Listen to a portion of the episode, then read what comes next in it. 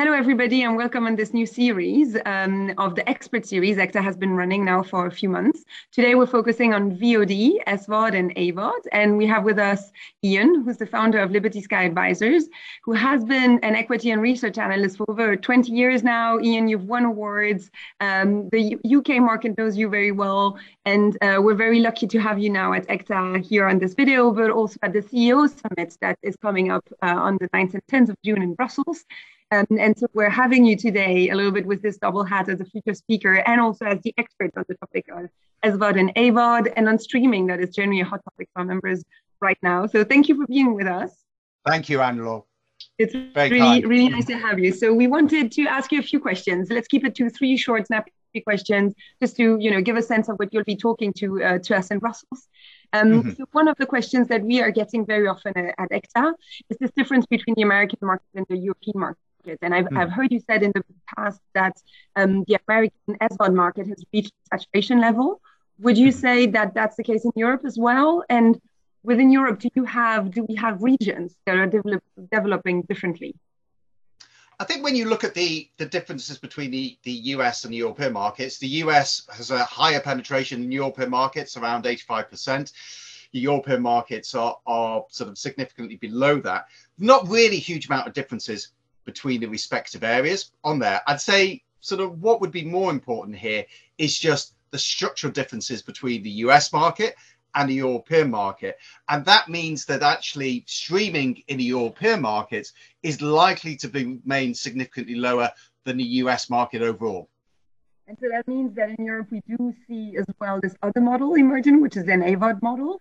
And I've heard you discuss the attractiveness of it do you i mean the egta memberships made of broadcasters uh, mostly do you have any tips or advice for broadcasters who are listening today and will be joining us in, in brussels particularly to this balance avod svod well i think it, it, it's i think crucially what broadcasters have to have to remember particularly european broadcasters it is the difference between the european and the us markets mm-hmm. in terms of the mindset of the consumer in the us people historically have paid for for tv have paid a significant amount of money for it yet they are so uh, let's say naturally attuned to to really getting their TV services under that model.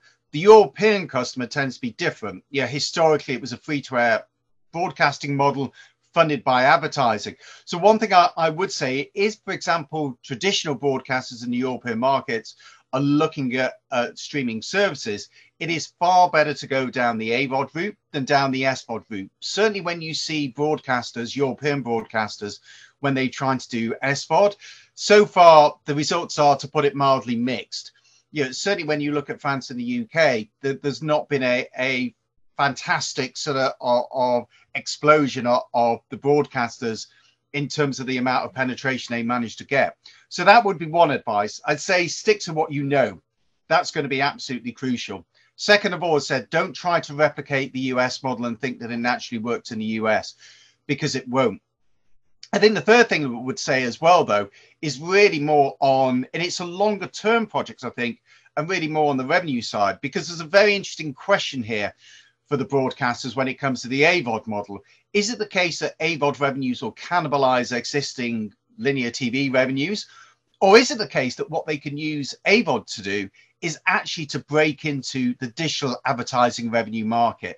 And it's that they can do the second, and that will require as I said, I think it'll be more over the medium to longer term. It will require developments in measurement, the way that broadcasters work with agencies, and in the mindset of agencies themselves. But if they can do that and they can get AVOD revenues taking a share of digital advertising budgets, particularly around video, that potentially could be a big game changer for the broadcasters. Good. And we'll hear more about it in your future presentation uh, to us in, in Brussels. And if I can spoil the thing already and uh, fast forward to the end of your presentation, who are the winning winners, you know, of these streaming wars? I mean, do you have a few big names of, of players that to watch out for? Surpriser is surprising answers here, maybe on who will win. Do you think?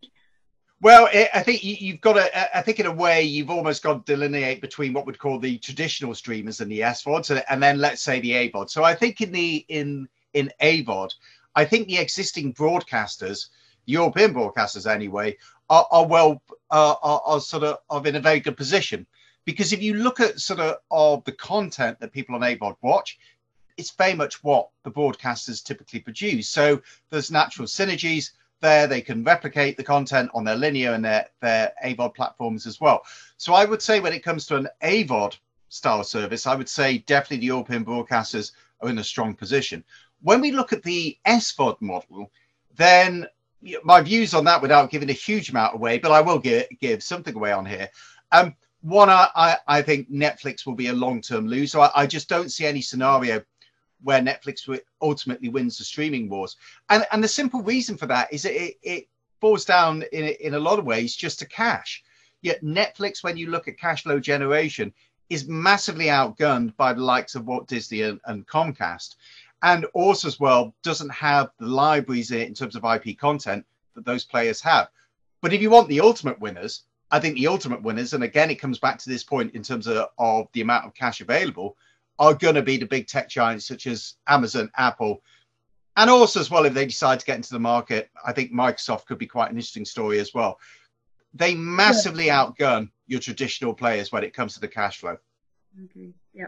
Those who own the data also that others don't, like Amazon, obviously. Exactly. Yeah, it's, it's a data war on top of a streaming war. Well, then looking forward to hear more about it uh, in Brussels then, Ian. And um, if you're an egta member, you're listening to this, you can still register. It's on the 9th and 10th uh, of June in Brussels, and it's free. And if you're not an egta member, just reach out and ask us or reach out to Ian directly if you want to book something with him as well. So looking forward uh, to seeing you there. Thank you so much for this short uh, and snappy insights into this really complex work.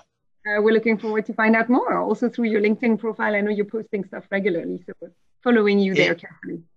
Indeed. And thank you very much, Anne-Laure. That's very, very kind. Thank you. Looking forward to it. Bye bye, Ian. Bye.